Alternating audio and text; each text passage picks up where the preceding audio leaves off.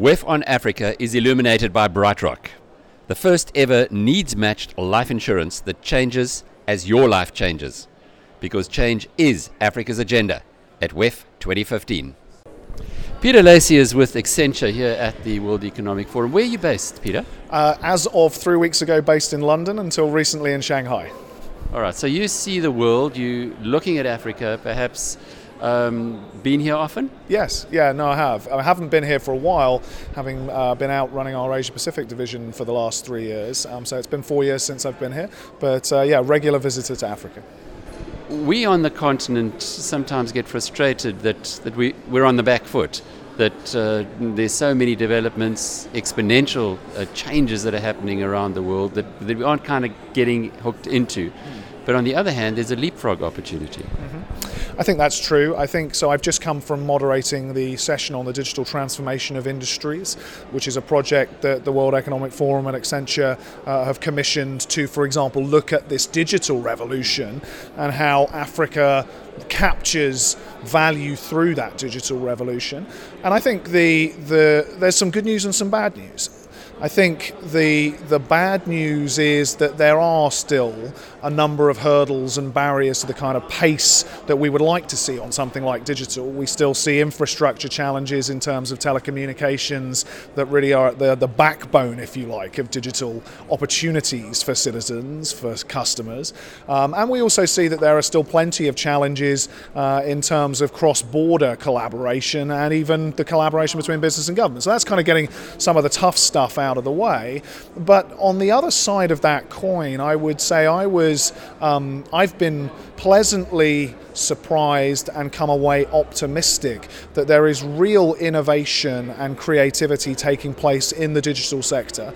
Not just the stuff we've heard about for 10, 15, 20 years, like M Pesa, despite the fact M-Pesa continues in Kenya to have an extraordinary impact on people's lives. I was with Bob Collymore yesterday and he talked about the, the, the money transfer issue and how just the, the average $10 money transfer, M-Pesa can save three hours for the average citizen and $3 for a $10 transaction. So, but not just those examples that we've known for a while, but also new examples of digital technologies that are really revolutionizing the way that we think about healthcare, remote diagnostics, for example, palliative care. How deep is that? Where, are you seeing that actually happening on the ground? I'm seeing that happening on the ground. I think um, I'll give you an example, w- which is a little counterintuitive. I spent yesterday uh, at uh, uh, in the, the township of Langa, and we went out and saw an extraordinary project called um, uh, Brothers for All, which is a project uh, that you wouldn't expect in Langa. Essentially, taking 170 um, offenders, ex-offenders, people at the most vulnerable parts of society, young men in aged 18 to 24 and incredibly teaching them how to code, how to be the next generation of digital engineers, digital business people. And what I was amazed by was not just that we're seeing the creativity from those individuals, which is very positive for this next generation, but also we, we spoke to the brigadier who ran the policing of Langa, and they're looking at how they can work with Brothers for All, for example, to develop apps that help them fight crime, that help them improve response times to respond respond to crimes in the townships, to look at how they can manage uh, the process of anonymous tip offs to really combat crime. So I'm really excited about the unexpected pools of innovation in the content, which I think are going to be just as applicable uh, around other parts of the world and so can actually be exported as well. Just to have a look at the information side, the broadband side, Google's balloons that they've been talking about covering the continent with. There are other companies who are also satellite driven or uh, other types of technology. Is that where it all starts? Do you need broadband first before you can start bringing in these other innovations? Well, I, I, I, think it's less of a sequencing issue than a, than a parallel issue. I think you need them both to happen. You know, it, the reality is we need them both to happen at the same time.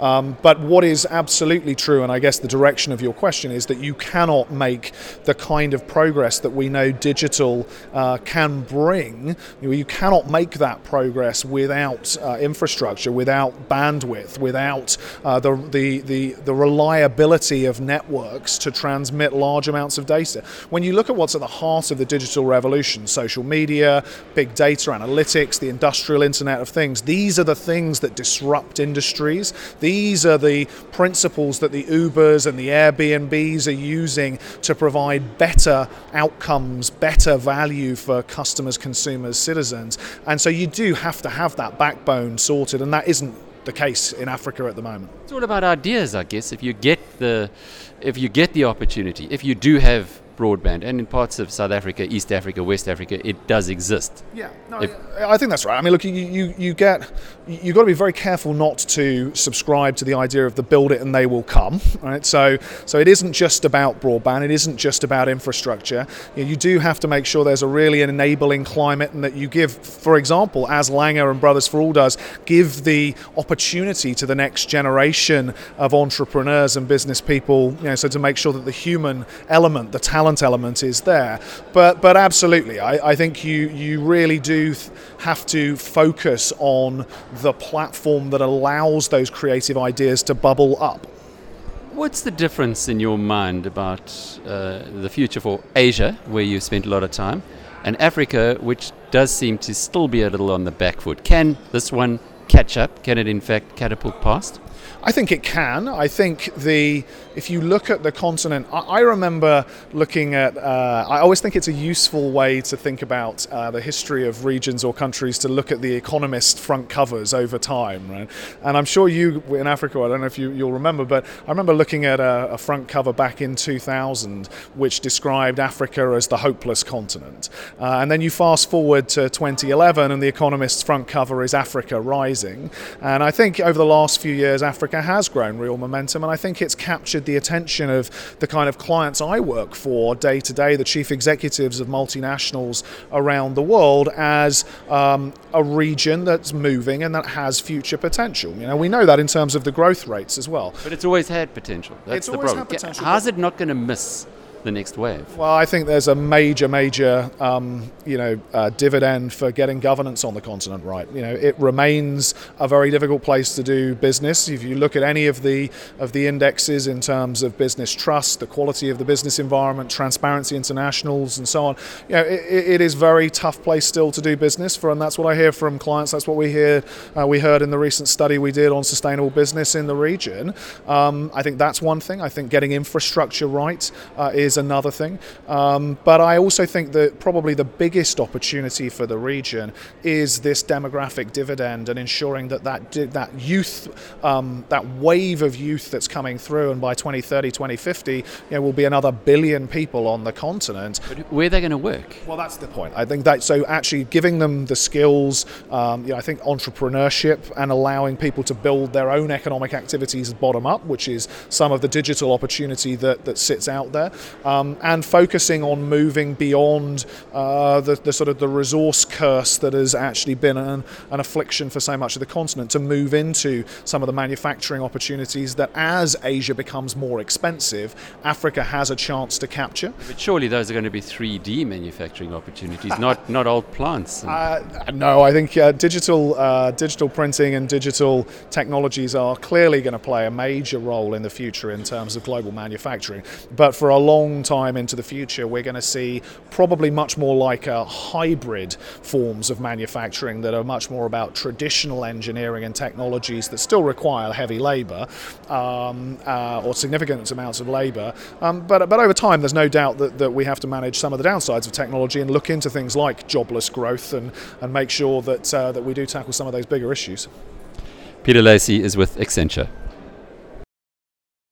WEF on Africa is illuminated by BrightRock, the first ever needs matched life insurance that changes as your life changes. Because change is Africa's agenda at WEF 2015.